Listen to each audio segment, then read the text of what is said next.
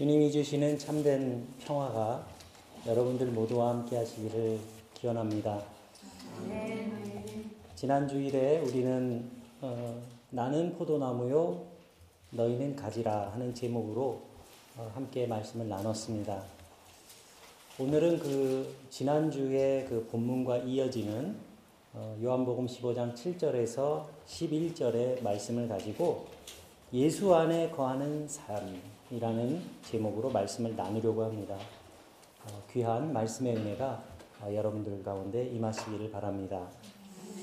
그 예수님께서는 이 포도나무의 비유를 말씀하시면서 내 안에 거하라 하는 말씀을 여러 차례 강조해서 말씀하셨습니다.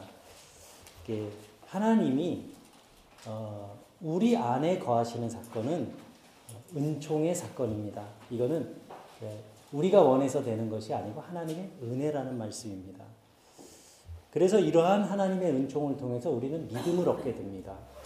그런데 우리가 예수님 안에 거하는 것은 우리의 수고와 노력이 필요합니다. 여러분들 중에 이렇게 생각하실 수가 있습니다. 아니, 예수님을 어, 고백하고 또 믿는 사람은 다 예수님 안에 거하는 거 아닌가요? 옳은 말씀입니다. 우리가 예수님을 그리스도로 고백하는 한 우리는 이미 예수님 안에 있다. 이렇게 말할 수 있습니다.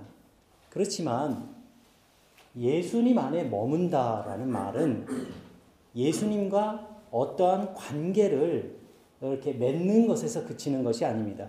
그러니까 예를 들면은 그렇습니다. 우리가 어떤 집에 태어나요. 그러면 그 집의 아들이 되고 딸이 되었는데, 그러니까 호적의 이름이 올라가게 되는 거죠. 그런데 그 가족 관계를 유지하기 위해서는 자식 노릇이라는 걸 하면서 삽니다. 그렇죠? 그거는 우리가 노력해야 되는 거예요. 예수님과 우리와의 관계도 크게 다르지 않습니다. 우리들은 이미 예수님 안에 머무는 사람들이지만 그렇게 예수님과 맺은 관계를 토대로 해서 예수님 안에 거하기 위한 우리의 수고가 필요하다는 말씀입니다. 요한계시록 3장 20절의 말씀을 보면 그 의미가 아주 잘 나타나 있습니다. 볼지어다 내가 문 밖에 서서 두드리노니 누구든지 내 음성을 듣고 문을 열면 내가 그에게로 들어가 더불어 먹고 그는 나로 더불어 먹으리라. 이렇게 기록되어 있습니다.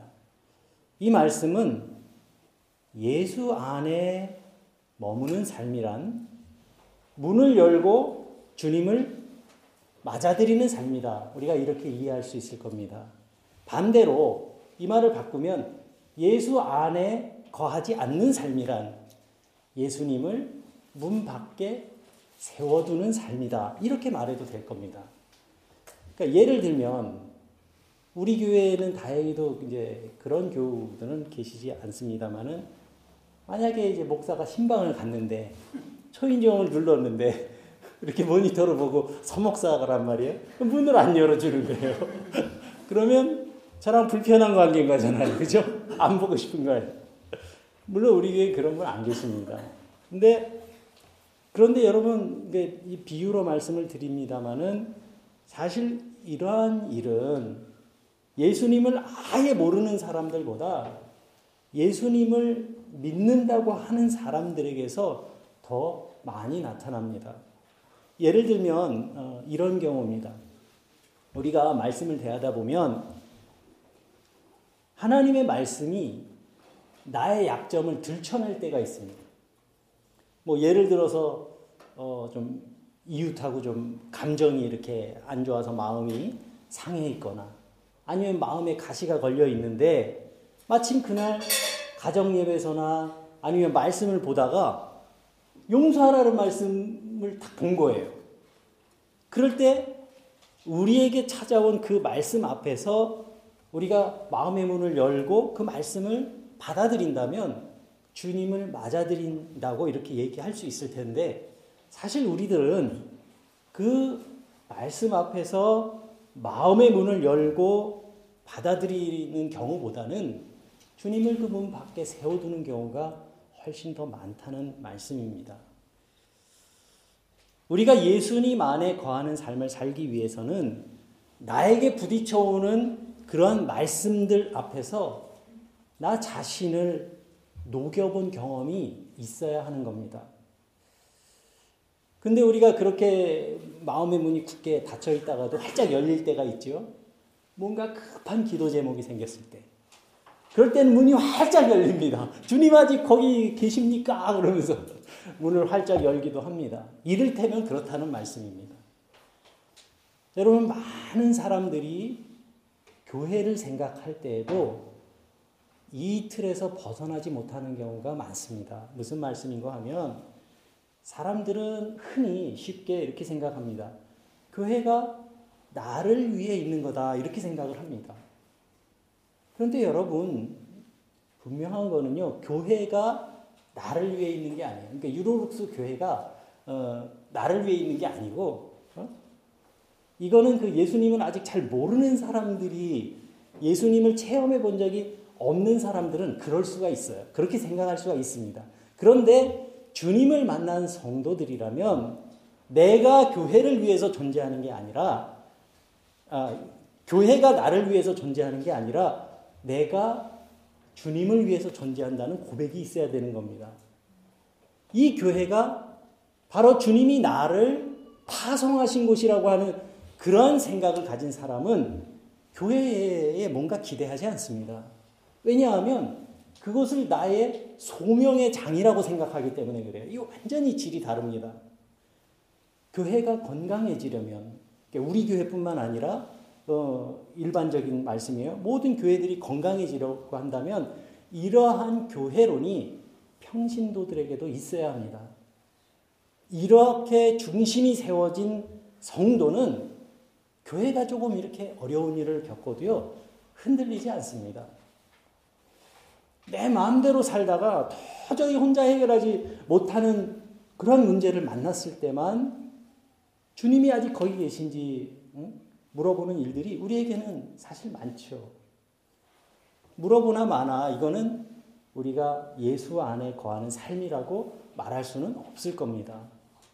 그렇다면 예수님 안에 머무는 삶이란 무엇인가? 요한계시록의 말씀처럼 우리의 마음의 문을 열고 예수님을 모셔드리고 또 그분과 더불어 먹고 마시는 그런 아름다운 교제를 나누는 그러한 삶입니다. 이것이 예수 안에 거하는 삶입니다. 이 성경이 쓰여졌던 이 시대의 유대 나라에서는 어, 손님을 그 식탁으로 초대하는 일은 아주 귀한 일이었어요. 그냥 아무나 어, 같이 밥 먹는 게 아니라 이 식탁에 초대를 했다 그러면 그 사람을 존경하고 또 그분과 사랑의 교제를 나누기 위해서 귀한 손님으로 이렇게 초청을 합니다. 그게 어, 당시의 관습이었었어요. 그러면서 그 어, 사랑하는 사람과 가까이 하고 함께 먹고 마시면서 그 사랑과 존경의 마음을 나누고 서로 즐거워하는 장소. 그냥 배만 채우는 게 아니라 배고픔만 달래는 게 아니라 그렇게 서로 즐거워하는 장소가 바로 식탁이었습니다. 그래서 예수 안에 거하는 삶이란 예수님이 우리 안에 찾아오셔서 나와 더불어 먹고 마시는 삶을 말하고 또 마음을 터놓고 주님과 그 사랑과 존경을 나누면서 즐거워하는 삶이다. 우리가 이렇게 이해할 수가 있겠습니다. 이것이 예수님을 모시는 사람의 삶이고 예수 안에 거하는 삶이다 하는 말씀입니다. 그런데 이러한 삶을 살기 위해서는 우리의 노력이 필요합니다. 예수 안에 살, 사는 삶을 살기 위해서 어, 어떤 노력을 해야 되는지 7절에 기록이 되어 있습니다. 너희가 내 안에 거하고 내 말이 너희 안에 거하면 무엇이든지 원하는 대로 구하라 그리하면 이루리라. 여기서 내 말이 너희 안에 거하면 이 내 말은 말씀을 의미하는 거죠. 그리고 구하라 하는 말은 기도를 의미합니다. 요약하면 말씀과 기도다. 이겁니다. 여러분, 하나님은 영이십니다. 그리고 우리가 듣고 있, 어, 들고 있는 이 성경 말씀은 우리에게 눈에, 눈에 보이는 현실적인 증거입니다. 하나님의 말씀에 대한 증거예요, 성경이. 그래서 이 말씀을 묵상하는 삶을 살아가게 될 때 예수 안에 거하면서 주님과 깊은 그런 영적인 교제를 나누는 사람이 되어가는 것입니다. 그래서 여러분, 이 성, 말씀이 굉장히 중요합니다. 신앙생활의 중심은 말씀이 돼야 돼요. 그리고 성경 말씀을 이렇게 쭉 봐도 말씀을 머리로 외워라, 많이 외워라. 그렇게 말씀하신 곳이 없어요. 하나님은 말씀을 어디에다가 담고 새기라 그랬어요? 마음에, 너희 마음에 담고 새겨라. 이렇게 말씀하셨습니다. 그래서 우리가 하나님의 말씀을 마음에 담고 묵상하는 삶을 살면 시편 1편의 말씀처럼 시냇가에 심겨진 나무와 같이 시절을 쫓아 풍성한 열매를 맺는 그러한 삶을 살아가게 되는 것이다. 그것이 하나님의 약속입니다. 그래서 말씀을 마음에 담고 묵상하는 삶이 곧 예수 안에 머무는 삶이요. 나무에 붙은 그 가지로의 삶을 살아가는 것이다. 성경이 우리에게 말씀하고 있습니다. 여러분들이 하나님의 말씀을 그 말씀 자체로서 즐거워하는 복된 분들이 되시기를 바랍니다. 그래서 이 말씀이 내 안에서 살아 역사하시는 하나님의 능력이 되고 또 우리의 영혼을 살찌게 하는 양식이 되어서 우리의 삶을 튼튼하게 세워주게 될 것입니다. 그리고 하나님께서 기뻐하실 뿐만 아니라 하나님을 알지 못하는 사람들도 우리의 모습을 보고 우리의 기뻐하고 감사하는 모습을 통해서 하나님을 알게 되는 그러한 일들이 증거되는 것입니다. 예수 안에 거하는 삶을 살기 위해서 말씀을 묵상하는 것과 함께 우리가 해야 될 것이 있는데 그것이 기도입니다. 그런데 7절 말씀을 보면은 우리가 참 재밌는 사실을 한 가지를 발견할 수 있어요. 우리가 주님의 말씀을 묵상함으로 주님 안에 거하면 무엇을 하라고 했습니까? 무엇, 무엇이든지 원하는 대로 구하라. 그리하면 이루리라. 저는 이 말씀을 아주 큰 관심을 가지고 아주 관심이 많아요. 깊이 생각해 봤습니다. 굉장한 약속이잖아요. 이 말씀이. 그런데 왜 예수님께서 무엇이든지 원하는 대로 구하는 기도를 말씀을 묵상하는 것 바로 뒤에 말씀을 하신 것일까? 저는 그 생각을 했습니다. 여기 참 중요한 의미가 담겨 있습니다. 기도 생활이 익숙해지신 분들은 아주 금방 이해할 수 있는 일인데요. 기도는 우리가 막 이렇게 억지로 해야 될 때도 있지만 사실 기도는 자연스럽게 되는 때가 훨씬 더 많습니다. 하나님의 말씀을 펴놓고 그 마음, 그 말씀을 마음에 담고 묵상하면서 예수님과 깊은 그러한 사랑의 교제를 나누기 시작하면 우리의 영혼이 하나님을 향한 말문을 자연스럽게 엽니다.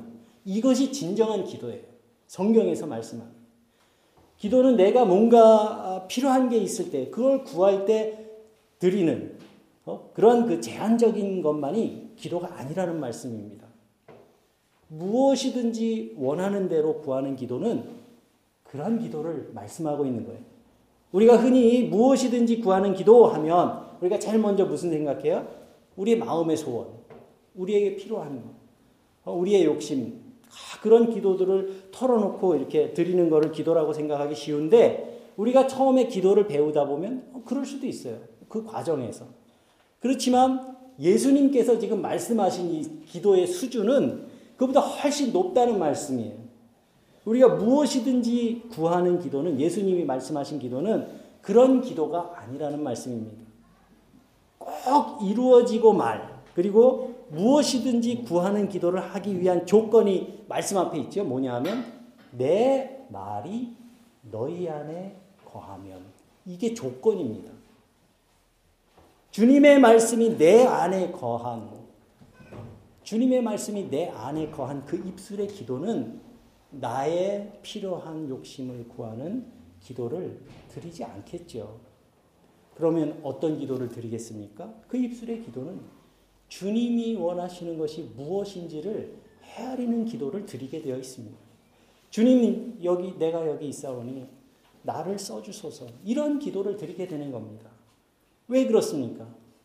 주님께서는 이미 우리의 처지와 형편을 아시고 우리의 필요를 아시기 때문에 그런 기도를 드릴 필요가 없는 거예요. 이것이 진정한 기도입니다.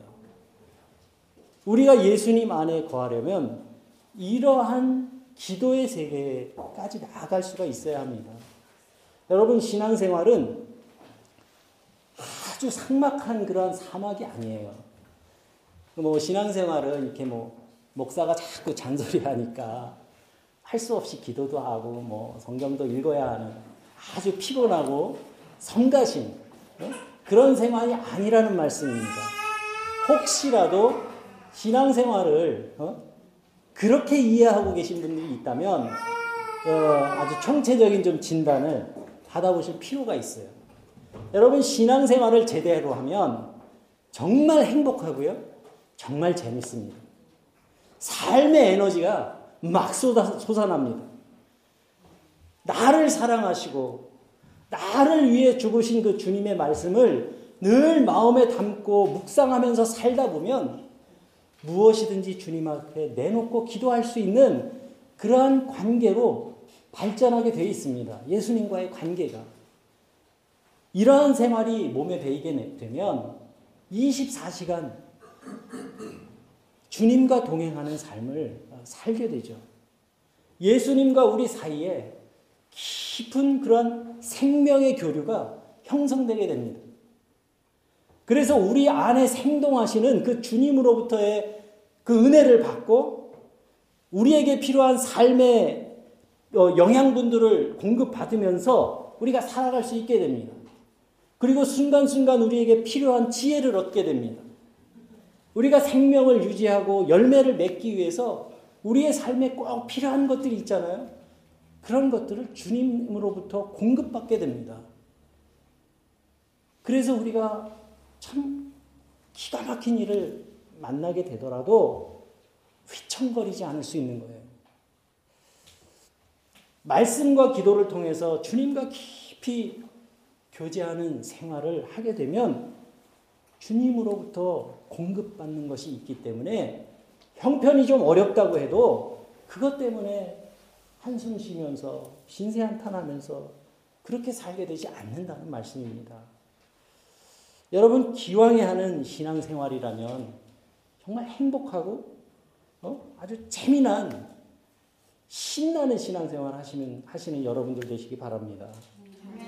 의무와 책임에 버거운 그런 신앙생활이 되지 않도록 노력하시고 또 기쁨과 감, 감사함으로 감당하시기 바랍니다. 마태복음 11장 30절에서 예수님께서 말씀하셨죠. 내 멍에는 쉽고 내 짐은 가볍다. 이렇게 말씀하셨습니다. 예수 믿고 구원받았다고 하는데 신앙생활의 이 기쁨을 맛보지 못하고 맨날 투덜거리면서 살고 있다면 문제가 어디에 있는 건지 한번 돌아봐야 된다는 말씀입니다. 여러분 이렇게 우리가 정말 생각만 해도 우리 마음이 기뻐 기뻐지고 설레는 이러한 신앙생활을 하기 위해서는 하나님 앞에 나를 세우는 나를 세우는 기도가 반드시 필요하다는 말씀입니다. 오늘날 우리가 어떻습니까? 우리의 삶이 불행하게도 우리는 우리의 삶의 환경 속에서 많은 방해를 받으면서 살아요. 이러한 삶을 살지, 살지 못하도록 여러분들 마음속으로 한번 어, 대답해 보시기 바랍니다. 여러분들이 매일매일 어, 이 말씀을 가까이 하면서 사는 이런 삶이 쉽습니까? 매일 성경 읽고 마, 말씀을 주야로 묵상하며 사, 사는 게 여러분들 쉬우세요? 잘 되든가요? 주님 앞에 뭐든지 털어놓고 기도할 수 있는 그러한 깊은 기도의 관계로 여러분들이 나가는 게 쉽습니까? 결코 쉽게 되는 일이 아니에요. 그렇다면 왜 우리가 말씀과 기도에 그렇게 가까이 다가가고 몰입하는 것이 어렵겠습니까? 우리의 게으름의 문제도 있지만 하나님의 자녀들이 주님 앞에 머무는 걸 너무도 원치 않는 세력이 있기 때문입니다. 그걸 우리는 마귀라고 부릅니다. 아니, 목사님 지금 중세 시대도 아니고 지금 화성에 갈 사람 20만 명 뽑고 있대요. 거기 가서 살 사람. 아, 이런 시대에 무슨 마귀 얘기냐고 이렇게 하실지도 모르겠습니다. 그런데 여러분, 우리는 매 순간 마귀의 유혹도 받고 시험도 당하면서 살고 있습니다. 마귀는요, 오만 가지 수단을 동원해서 우리의, 우리가 기도의 자리로 나가는 것을 방해하고 우리의 마음을 불안하게 하고 말씀을 좀 마음에 좀 담아두고 그 살으려고 하면 뭔가 이렇게 확 뒤집어지는 일 한 번씩 생기고 그게 다 쏟아지고 얼마나 방해가 많은지 몰라요. 마귀는요, 우리들이 열매 맺는 삶을 맺, 맺으며 사는 것을 무척 싫어합니다. 반대로 마귀에게 아주 큰 기쁨이 있어요. 그게 뭔지 아세요? 마귀가 너무 기뻐하는 건 뭐냐면 예수님께, 예수님께서 십자가에 피값으로 얻으신 성도들이 비실비실하면서 신앙생활하는 거.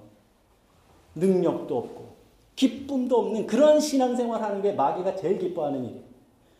성도들이 선한 일을 하면서 낙심하는 거, 삶의 자리에서 탄식하면서 좌절하면서 하는 거.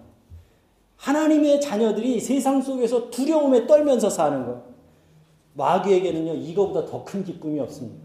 잘한다. 그래, 세상이 얼마나 센데. 속삭이죠. 우리를 두렵게 합니다. 저 역시 목사로 살지만 얼마나 많은 도전을 받는지 몰라요.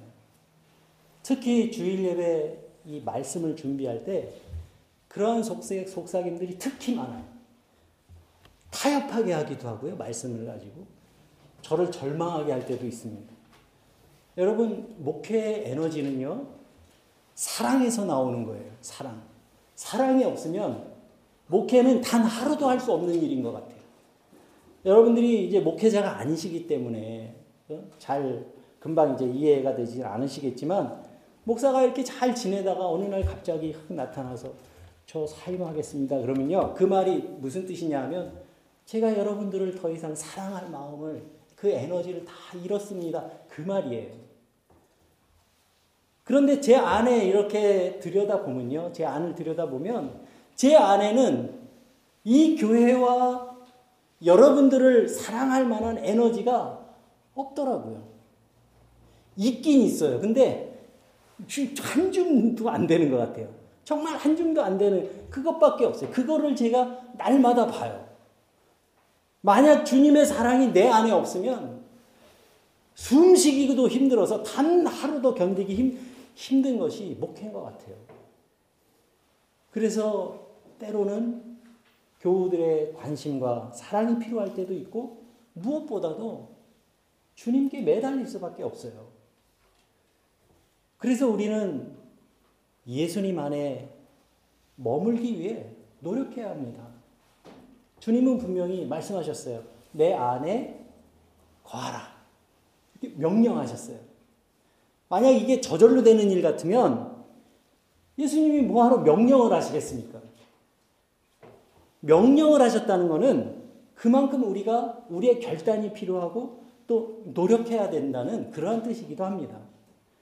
우리 교회에도 깐난쟁이들 많잖아요. 엄마한테 절대로 안 떨어지는 애들이 있어요. 그 떼놓으려고 해보세요. 그냥 막 두 손 들면서 아 이러면서 매달리잖아요. 죽는 것처럼 막 소리 지르면서 울고. 왜 그래요? 아이에게는 그 엄마가 생명줄이잖아요. 안 떨어지는 게, 이 떨어지면 자기가 죽는 줄 아니까. 우리가 이러한 마음 가지고 하나님의 말씀을 묵상하고 또 기도의 자리로 나가서 하나님 앞에 사모한다면 왜 우리가 예수님을 어? 문 밖에 세워놓는 그런 삶을 살게 되겠습니까? 왜 우리가 열매도 없는 하나님 보시기에 정말 입만 무성한 포도나무처럼 그러한 생활을 우리가 하겠습니까? 우리가 결단하지 못하기 때문에 여러분. 엄마 품에서 떨어지지 않는 아이처럼 우리는 하나님의 말씀과 그 우리의 나무가 되신 그 예수님으로부터 떨어지지 않으려고 우리가 애써야 합니다. 그럴 때 우리는 풍성한 과실을 맺게 되는 거죠. 예수님은 이 땅에 오신 하나님이세요. 이걸 어려운 말로 인카네이션이라고 합니다. 성육신 하신 하나님. 그분은 말씀으로 이 세상을 지으신 창조주 하나님입니다. 이 말이 뜻하는 게 뭡니까? 모든 것이 그분의 소유라는 얘기예요. 그분은 생명의 근원이십니다. 하나님은 지혜의 근본이십니다.